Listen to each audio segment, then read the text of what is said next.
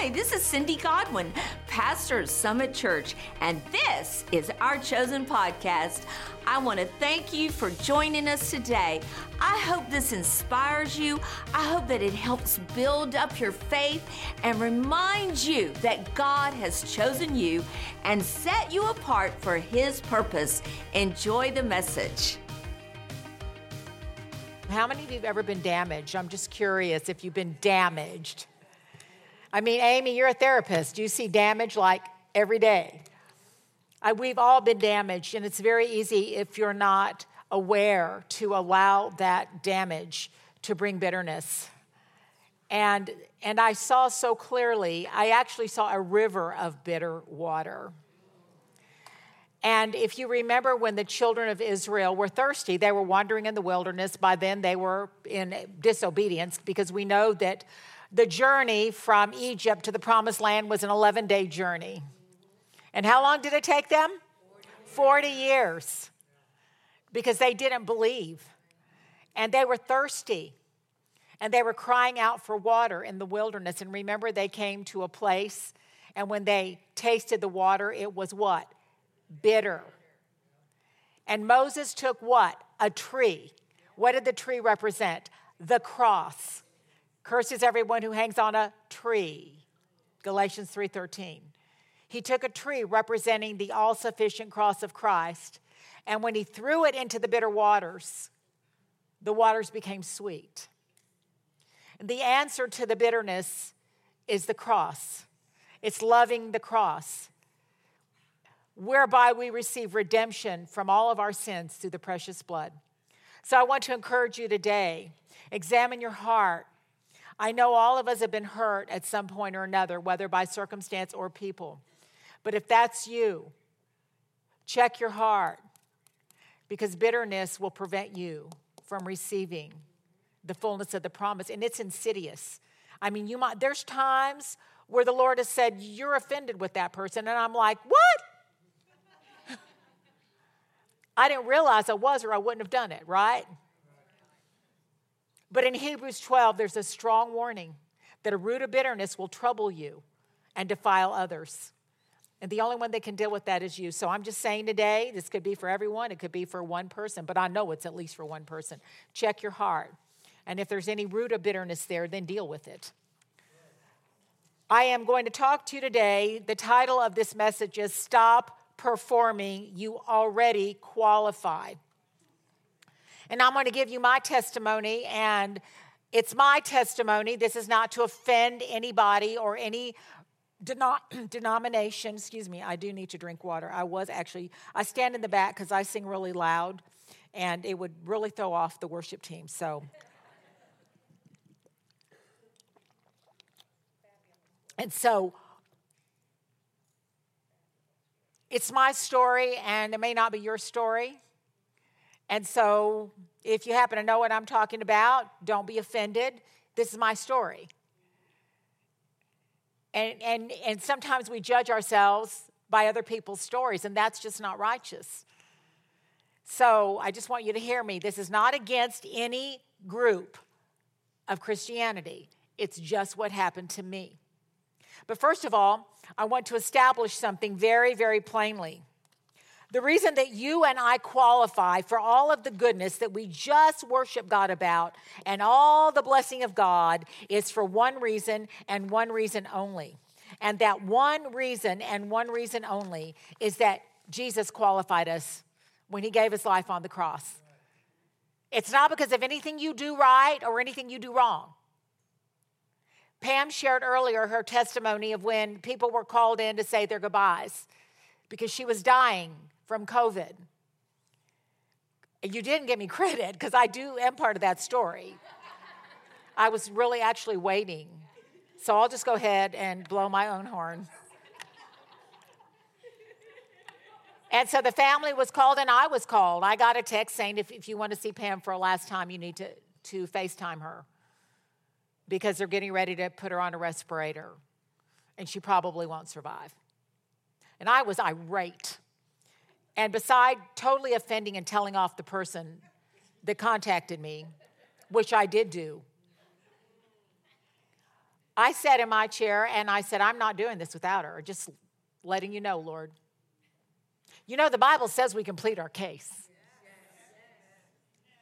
And it was actually from that point you turned. But according to her testimony, which is the true testimony, the Lord gave her a choice. He said, Are you ready to come be with me? Or do you want to stay? And she said, Psalm 91 16, I'm not satisfied.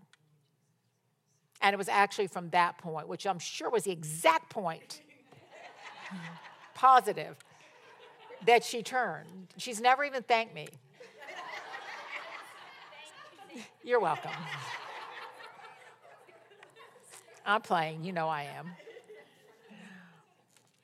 But what I want you to see from that is she didn't give the Lord a list of the things that she had done right that caused her to qualify, because the truth is, we can't. You know, I could get any credit card in the world. You know why? I have perfect credit, totally debt free.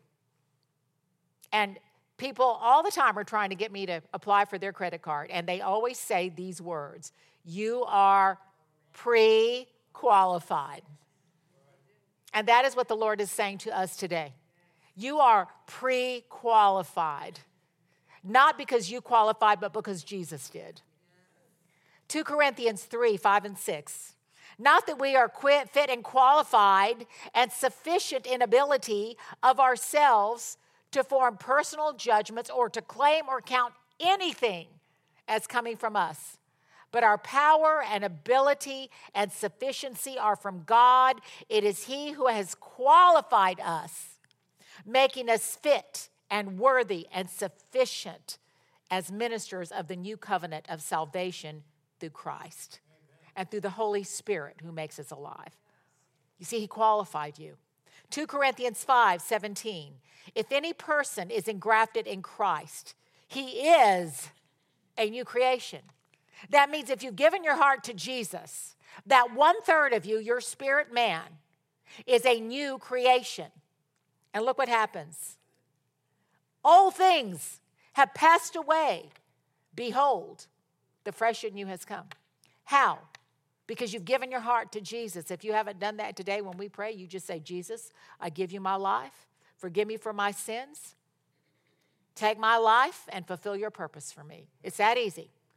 And then you, you just get into a good Bible teaching church like this one and learn the Word of God. Be disciples. We have discipleship classes here to teach you to spread the good news if you don't know how. It's my favorite thing to do. When I turned 70, some of my grandchildren, especially the oldest of the grandchildren, stood up and I made them do this, but they did it and say something to me. And my grandson, William, I, I keep it in my Bible. He said, Mimi, I love to hear you tell people about Jesus all of our children and grandchildren should be able to say that about us. I love to hear you tell people about Jesus. That's making a disciple. You go and you tell people about Jesus and then teach them to live according to what he said. Well, I don't know how to do that. Well, the Gospels are the life of Jesus while he was on earth. And the letters, the epistles, we call them the epistles, tell you how to live the life. Simple, right? One of my great mentors, Dr. Charles Culpepper, who has since gone to heaven, he would always teach, and he was part of a phenomenal revival in Shantung, China, a literal revival where impossible sicknesses were just healed like that, including his own wife, who was going totally blind. Missionaries lined up and prayed for her. When the last one came to pray for her was Miss Bertha Smith, who passed away short of 100 years old. She was a firecracker. She changed my husband's life. And I think I've told you the story of how one of the, they, he would go to Glorieta and Miss Bertha Smith would be there. I, I mean, she was absolutely a torpedo.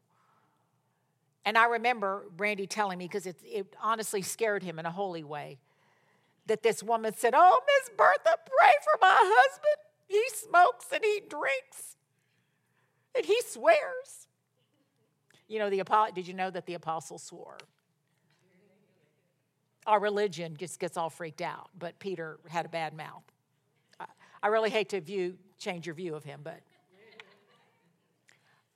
I kind of think Jesus did too, because some of the things he called the Pharisees were not nice. Now, that's not giving you permission to be profane. I'm just saying. And she was just, oh, Miss Bertha, my husband. And you know, Miss Bertha, she said, Where's your husband? He's back in whatever state. This was taking place in New Mexico. He's back in whatever state. He's just drinking and smoking. And she slapped her. Miss Bertha slapped the woman. She said, You wicked woman, get off your knees and you go be with your husband. You live the life of Christ before him. You know, 1 Peter 3 1 says, If your husband doesn't obey the word, you went without a word. And this is my paraphrase when they see you living out the word, not preaching to them. You win them without a word. Oh my gosh, that's hard. I mean, if you're a woman, I'm just saying. So, behold, all things are from God. This is verse 18 of 2 Corinthians 5. All things are from God who, through Jesus Christ, reconciled us to himself and gave to us the ministry of reconciliation that by word and deed we might aim to bring others into harmony with Him. It was God present in Christ, reconciling and restoring the world to Himself, not counting up and holding against men their trans- trespasses, but canceling them and committing to us the message of reconciliation. So we are Christ ambassadors, God making His appeal, as it were, through us. We beg you for his sake to lay hold of the divine favor now offered to you and be reconciled to God. For our sake, he made Christ, who knew no sin, to be sin on our behalf, that we might be made the righteousness of God in Christ. When God, when Father looks at me, he sees Jesus. He sees my spirit. He says, You're in right standing with, with my Father. For one reason the blood of the cross. It's the only reason. And so, my background I was raised in a church of works and performance. It was hard enough because I'm a firstborn. How many firstborns are in the audience? Raise your hand. Let me see you. Oh my goodness, there's a lot of firstborns here. And there was a book. Cindy, did we ever have the Sandfords at our church? Did we? We did, didn't we? Because that's when we had a life change, isn't it? Yeah. Right. And wasn't their book Transformation of the Inner Man? Okay, so John and Paula Sandford wrote a book called Transformation of the Inner Man. And there's this huge section on firstborns and how firstborns tend to be very performance oriented. And what does that mean? It means based on your performance, you're accepted. Well, I was what you'd call a mess up. There's stronger words for it, but I'm just telling you, I mean, I messed up every time I turned around. And I was required to confess my sins before men. Now, that's not biblical. The Bible says there is one mediator between God and man, the man, Jesus Christ. You don't have to con- confess your sins to a man to be forgiven. And then, after I did that, I was given penance. I had to say a certain amount of prayers or do certain amount of deeds in order that I could be, get pardoned for my sins. Unbiblical. The blood of Jesus cleanses us from all unrighteousness.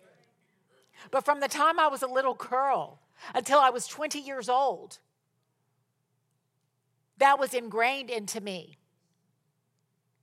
Now, I just talked to Amy. Aren't your neurons pretty formed by the time you're 20? So, I mean, I'm telling the truth, right? She's a professional therapist, okay? Don't leave her alone. Make an appointment. I just don't want to say anything inaccurate. So, my brain, in other words, my brain was set that I had to perform to earn God's approval. Now, that may not be your story, but if I asked you, how many of you have approval addiction where you have to have people's approval to be okay? So uh, let me just ask you, not present tense, how many of you have ever struggled with approval addiction? You had to have approval, man's approval, to be okay? Let me see your hands. I'm raising mine. So you can see that's rampant. In fact, I think it was Joyce Meyer wrote a whole book called Approval Addiction. I haven't read it, but the title is probably tells you what's in the book. So I was very performance performance oriented. And because of that, I always felt punished if my performance lacked.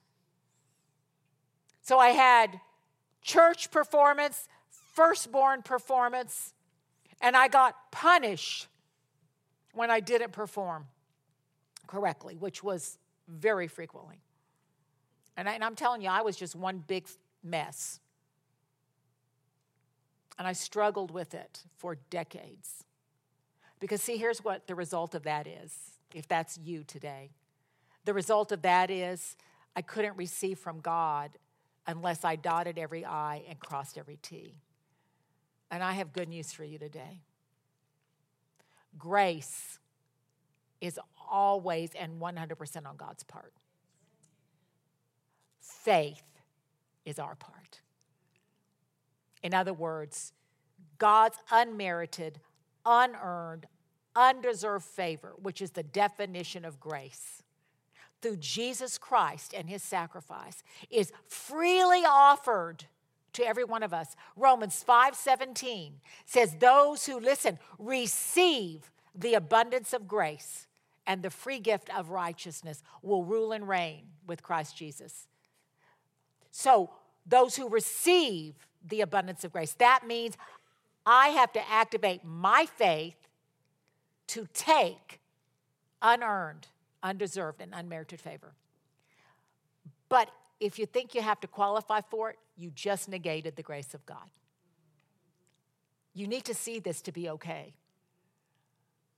Still, sometime today, uh, one of the most frequently asked quest- questions of Christians is What do I have to do to receive the blessings of God?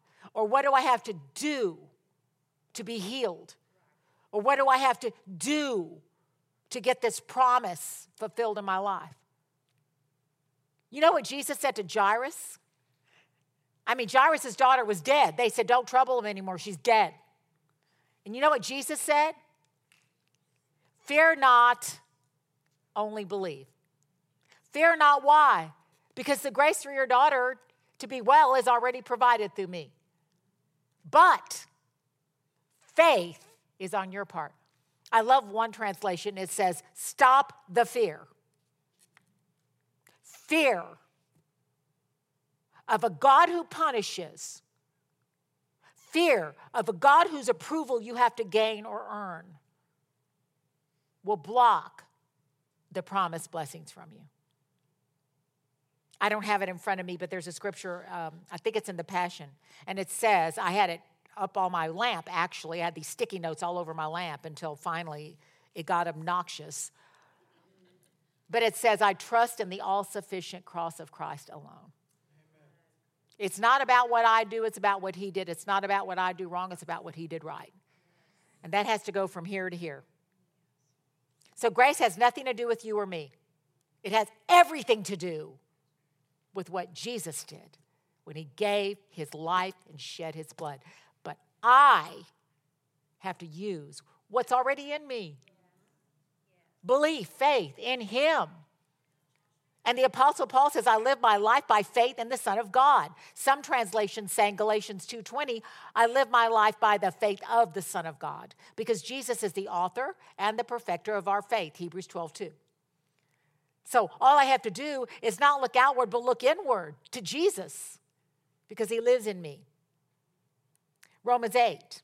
So I'm going to tell you, though, how do you get delivered from this I have to qualify. I have to perform. I have to be good enough to receive from God. The first thing you have to do is know who you are and whose you are. And I'm going to tell you who that is right now Romans 8, 14 through 17. All who are led by the Spirit of God are sons of God. For the Spirit which you have now received is not a spirit of slavery to put you once more in bondage to fear, but you have received the Spirit of adoption in the bliss of which we cry, Abba, Father, Father. The Spirit Himself testifies together with our own spirit, assuring us, assuring us that we are children of God. And if we are His children, how do you know that? Jesus, you are my Savior and you are my Lord. Take over my life. The other day, I just went through Romans 6 again. I'm dead to sin, but I'm alive to God. I present all my members and all my faculties as instruments of righteousness. I renounce the, the, the, dominion of sin. Sin has no dominion over me. I am not under the law, I am under grace. That's all in Romans 6. So I present myself, I surrender myself to you, Lord. I will not be a slave of sin. I, I will not be a slave of bitterness. I will not be a slave of offense. I will not be a slave of unrighteous anger. I will not be a slave of, a slave of gossip. I will not be a slave of envy. I will not be a slave of jealousy. I will not be a slave of a bad temper. I will not be a slave of worry. I will not be a slave of fear. I will not be a slave of anxiety. I will not be a slave of depression. I will not be a slave of doubt. I will not be a slave of unbelief. I will not, on and on and on, right? You fill in your blank. I will not be a slave. The devil, you will not master me. I have already mastered you through Jesus Christ. I told you that for summer 2024, I wrote a Bible study. It's called Unpun- Unpunished A Journey of Redemption. And it's just my whole testimony, much more than I'm giving here, of how I just always feared God was going to punish me because I wasn't enough. Because I didn't know. I didn't know that I could have free grace, all because of Jesus. And until we get our mind and our heart off of us and, and fix it solely on the Lord Jesus Christ, we're going to suffer with guilt and condemnation and all those other horrible, horrible things. You know, I was reading, this is totally off the subject, but this is awesomely cool. Uh, Tiffany, where are you, Tiffany? Tiffany, bring a phone. You're supposed to be at my beck and call. Will you please? Tiffany, will you please look up Ephesians 6? And I think verse 14 is what I want. But just do Ephesians 6 and let me find it. This is probably all of you seen this, but I, I bet you haven't. You know, because we're always the devil, the devil, the devil, the devil, the devil. Well, I have good news for you today. The devil is a defeated foe. Amen. Colossians 2 says that Jesus disarmed him of power he triumphed over him openly at Calvary. And you do know that he did go to hell, don't you? Where do you think he spent those days? He went to hell and he paraded his victorious blood throughout all of hell. All right, so this is the armor of God. Are you ready? ready? Verse 11, I was wrong. It's Ephesians 6 11. Put on the full armor of God for his precepts are like the splendid armor of a heavily armed soldier, so that you may be able, ready, to successfully stand up against, here you go, all the schemes, strategies, and deceits of the devil. That's what we're warring against his deceptions.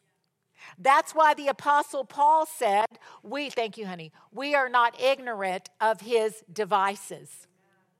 That's the only power he has over you. Is deception. He's already been defeated. 1 John 3 8. The Son of God appeared for this purpose. Hear me now. To destroy the works the devil has done. That word destroy is the Greek word luo, L U O, and it means to dissolve, undo, loosen, and untie. For this purpose, he was manifested. He's already done the work. He's not going to do, there's not going to be another cross, people. It is finished. Tetelestai, he meant it. He meant it. It's up to us now. And I told you last week, and this probably makes people super mad. I can't find one time where Jesus ever asked the Father to heal anybody. He took authority and then he gave it to the disciples.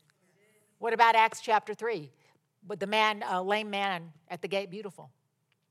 Silver and gold have I none, but what I do have I give unto you. In the name of Jesus, rise up and walk. He didn't say, Oh, Father, I beg you. I beg you to heal him. No. Did you know when you start saying, please, God, you're begging? Kind of like the children, please, please, please, until they wear you down. It doesn't work that way. It doesn't work that way with the Father. He just took his rightful place, even when he raised Lazarus from the dead. He said, Father, I already know that you hear me. But so that they'll know, Lazarus, come forth. He walked in authority. And before he went to the cross, he said, Behold, I give you authority. That's going to be our next chosen.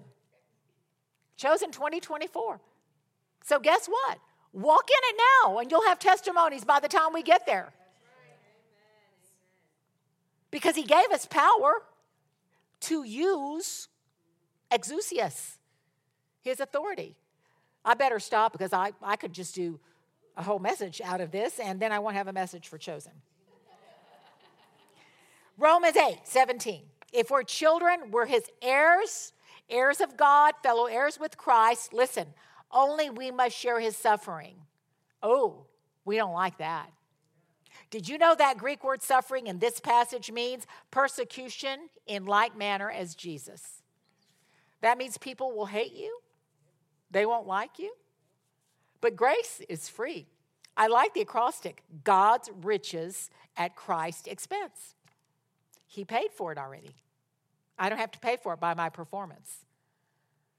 And you know what? I'm just going to be raw to you. There are, I still have to renew my mind in that, that I don't have to earn it. Again, this was ingrained in me till I was 20 years old. I had to earn everything based on my performance. If I was good, I got rewarded. If I wasn't good, I got punished. But the punishment, Isaiah 53 5, the punishment I needed to obtain peace and well being fell on him. And by his wounds, I was healed. When Jesus suffered in the Garden of Gethsemane, he said, Father, if it be possible, take this what? Cup. What cup was he talking about?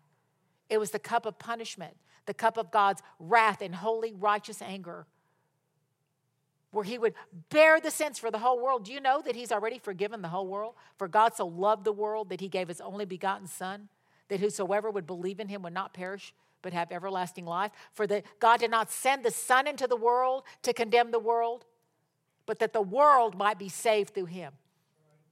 Christ is our message. In this church, Christ is our message. And I'm, I'm sure he is in your church too. So religion says you got to perform to qualify. I have so many papers up here, I could put them in a book. Okay. I remember when I was 10 years old, I was standing in a store in North Kinston, North Carolina, and it was called the Diana Shop. And my aunts, my Aunt Juliet and my Aunt Marie, ran that shop. They ran it for many, many, many years.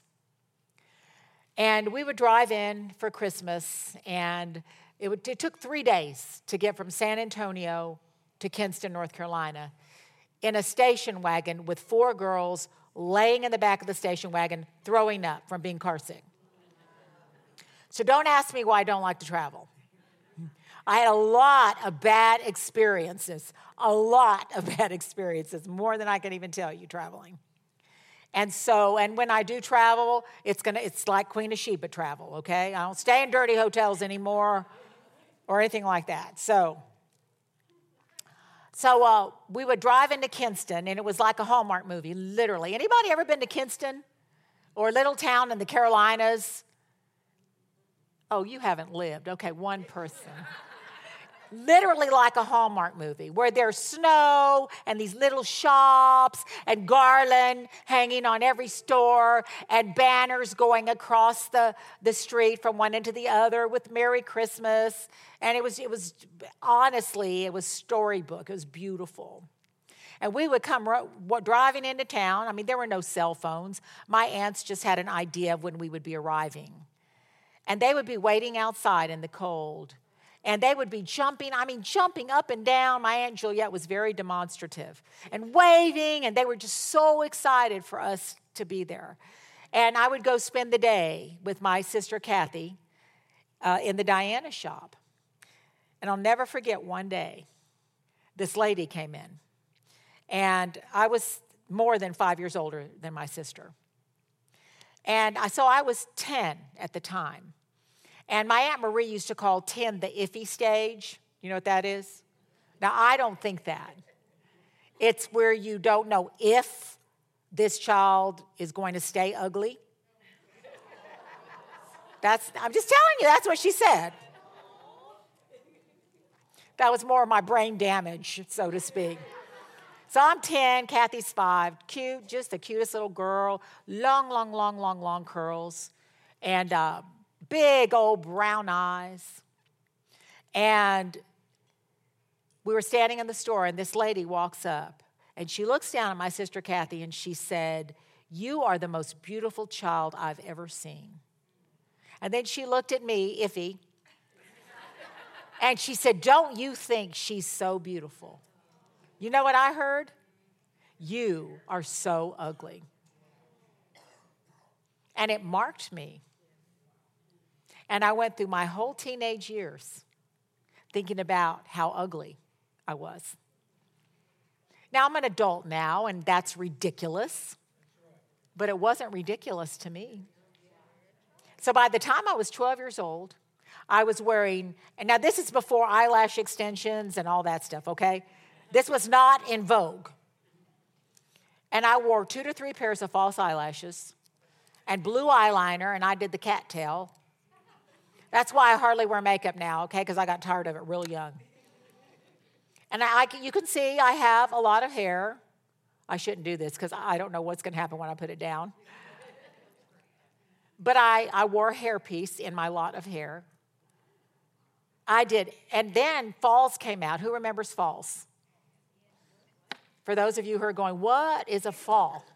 It was this big, long, long hair like this, and you would work it underneath your own hair. I guess now they're called extensions, but I'm just telling you how we suffered in the old days. And I put that fall on, and I had hair down to here. My real hair was down to here, but it was down to here. I did everything I could to cover up that I was just an iffy until I met Jesus. And I began to see myself through the mirror of His Word. And you know what He says when He looks at me and when He looks at you? He says, My darling, you are altogether lovely, and I find no fault in you. I'll never forget the day he spoke that to me. One translation says, Everything about you is beautiful. And it changed the way I saw myself. So I don't need the three pairs of false eyelashes and the cattail blue eyeliner anymore. I don't need that anymore. I don't need five layers of makeup. And it's okay if you do that for the right reasons. My nephew is an internationally known makeup artist now. He's one of the faces of Ulta, and he's actually going to come do our makeup for my granddaughter's wedding. I'm to let him do whatever he wants. He can cake it on. But I pulled up his Instagram and I said, This is how I want to look. And he. So, anyway, Romans, no, John 1 16. For out of his fullness, abundance, Listen, out of his abundance we have all received, and grace upon grace, and blessing upon blessing, and favor heaped upon favor, and gift heaped upon gift. What do you have to do to live a life of grace upon grace? What does it say? Receive. Grace is free. Grace is God's part, faith is my part. Romans 4 16. Therefore, inheriting the promise is the outcome of faith. And it depends entirely on faith. Are you ready? In order that it might be given as an act of grace, unmerited favor. You see, receiving the promise depends on faith, but it's given as an act of grace undeserved, unmerited, unearned, unqualified, unperformed. All done by the Lord Jesus Christ, and I thank Him so much. to make it stable, valid, and guaranteed to all of the descendants of Abraham, to all who share the faith of Abraham, the father of us all. Romans 4:16 in the Passion is really cool. The promise depends on faith so that it can be experienced as a grace gift and is now extended to all of the descendants of Abraham. So I'm going to read you something and then I'm going to tell you this is so neat that the Lord gave me yesterday. I was so excited. All right, this is Russ Walden. You know, I love him. And I think this was on October 24th. And I was actually meditating on this because honestly, I have to keep my mind renewed. And when I start getting back into works mentality, that I have to perform to be healed. I have to perform to get the blessing. I have to perform to have peace. I have to perform, perform, perform, perform. It's no wonder everybody's exhausted. You don't have to perform, you just have to receive. Isn't it so dishonoring to God when we try to qualify to receive what He's already given to us? The Father says today, your standing in my kingdom is not based on your worth or your holiness, but on who I am. What I did for you 2,000 years ago, I am Jehovah Sidkenu, your righteousness. I'm not acting in your life because of who you are or what you've done. My righteousness alone validates my purpose to move in your life, putting you over you over the top as you humble yourself in heart, mind, and action, conforming to my word and my will, insofar as you understand it. I am not waiting for you to be perfect before I bless you. I'm not waiting for you to clean up your act before I move in your life. I'm not waiting for you to become someone else before I show you my love. I am moving in your life today because I am your righteousness. I am your validation. I know you feel discouraged and unworthy, but I want you to know that my love for you is unconditional. My righteousness is not based on your performance. It is based on my perfect character working in you against every aspect of your personality that does not originate in my divine character. Receive it. Your past is erased, you're made new. You are now qualified to receive all the blessings I have in store for you. You are qualified to be healed, qualified to prosper, qualified to be successful, and to be used in me in mighty ways. So don't try to earn my favor or my blessings. Just receive my righteousness as a free gift. And then step out in faith, knowing that I am with you and I will help you accomplish everything I've called you to do cultivate the Christ mind. That's not up here, it's your spirit. Condition yourself to respond in every situation in the manner that I myself would respond if I were in that same circumstance. My nature makes you eligible and victorious. Meditate on the scripture that talk about my righteousness. Remember, your righteousness is not based on your own good works, but on Jesus' finished work on the cross. I am Jehovah Sidkenu, your righteousness. I love you without condition. I am with you always. Step out in faith today, knowing that I'm with you. I will help you accomplish everything I've called you to do. Isn't that good news? I heard this this morning. The victory of the cross is still in force, so enforce it. Yesterday, I just wrote this down. I thought it was really cool. But I'm going to tell you something first. I always look up the Greek, Hebrew, you name it. In Matthew 18, for those of you, or excuse me, 817, for those of you who need healing in your body today. In Isaiah 53, it says that Jesus, verse 5, was wounded for our transgressions. He was bruised for our guilt and iniquities. The punishment for our peace fell upon him, and by his wounds we were healed. And in Matthew 8 17, Jesus healed Peter's mother in law, who was sick with fever. She probably had typhoid or something that was going to kill her. And then it says that he healed all those who were demon possessed, and he healed everybody that was sick. And it says he did this in order that what was spoken by Isaiah the prophet would be fulfilled. So he fulfilled in his earthly walk what was prophesied 2,000 years before. So that the apostle Peter said in 1 Peter 2:24 that we would die to sin and live to righteousness by his whose wounds we have been healed past tense. Already done. But listen. In Matthew 8:17 it says he himself took our sickness and bore away our diseases. I looked up bore away in the Greek. Now, this is so good. And it's bastazo, B A S T A Z O. And you know what I saw in that? The Spanish word, some of you already got it, basta. And what does that mean? Enough.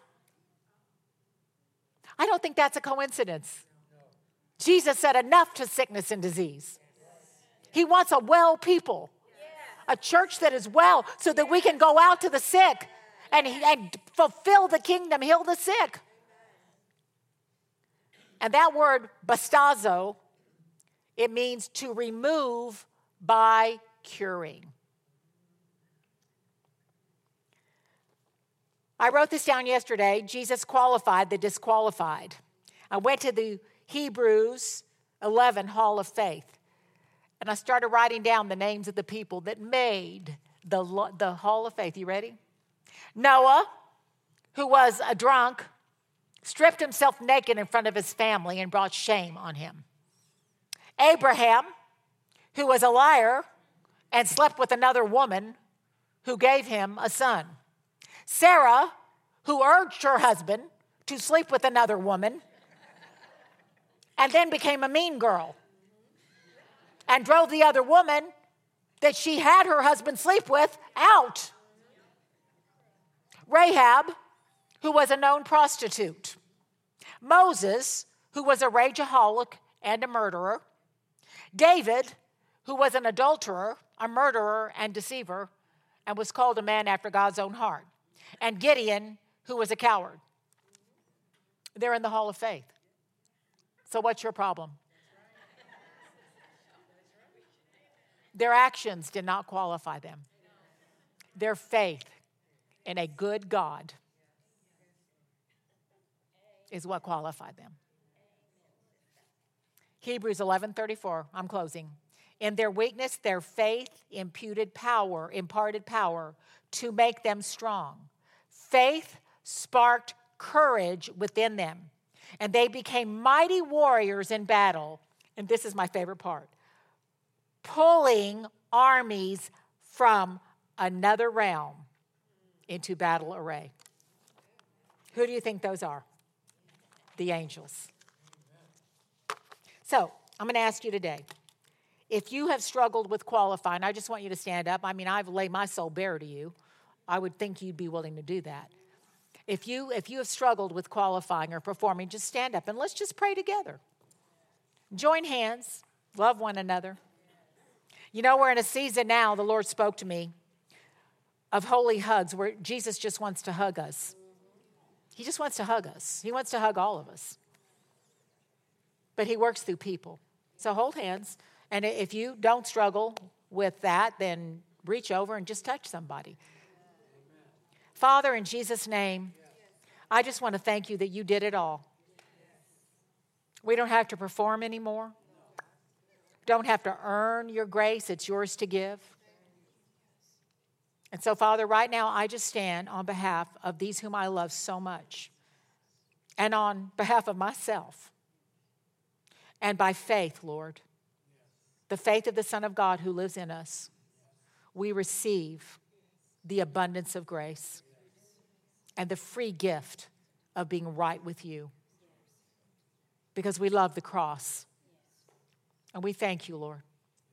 Nudge us, remind us, Lord, when we get back into performance, just remind us to stop.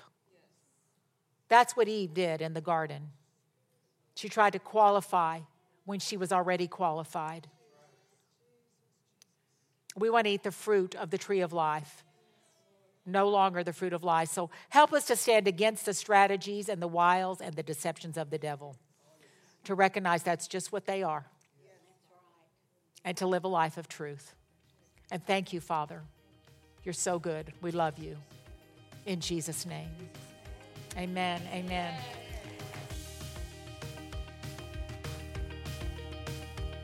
Thanks again for joining us. If you enjoyed the podcast, subscribe and share it with a friend. You can hear more messages by visiting chosensa.com. Be sure to follow us at Chosen SA on Facebook and Instagram.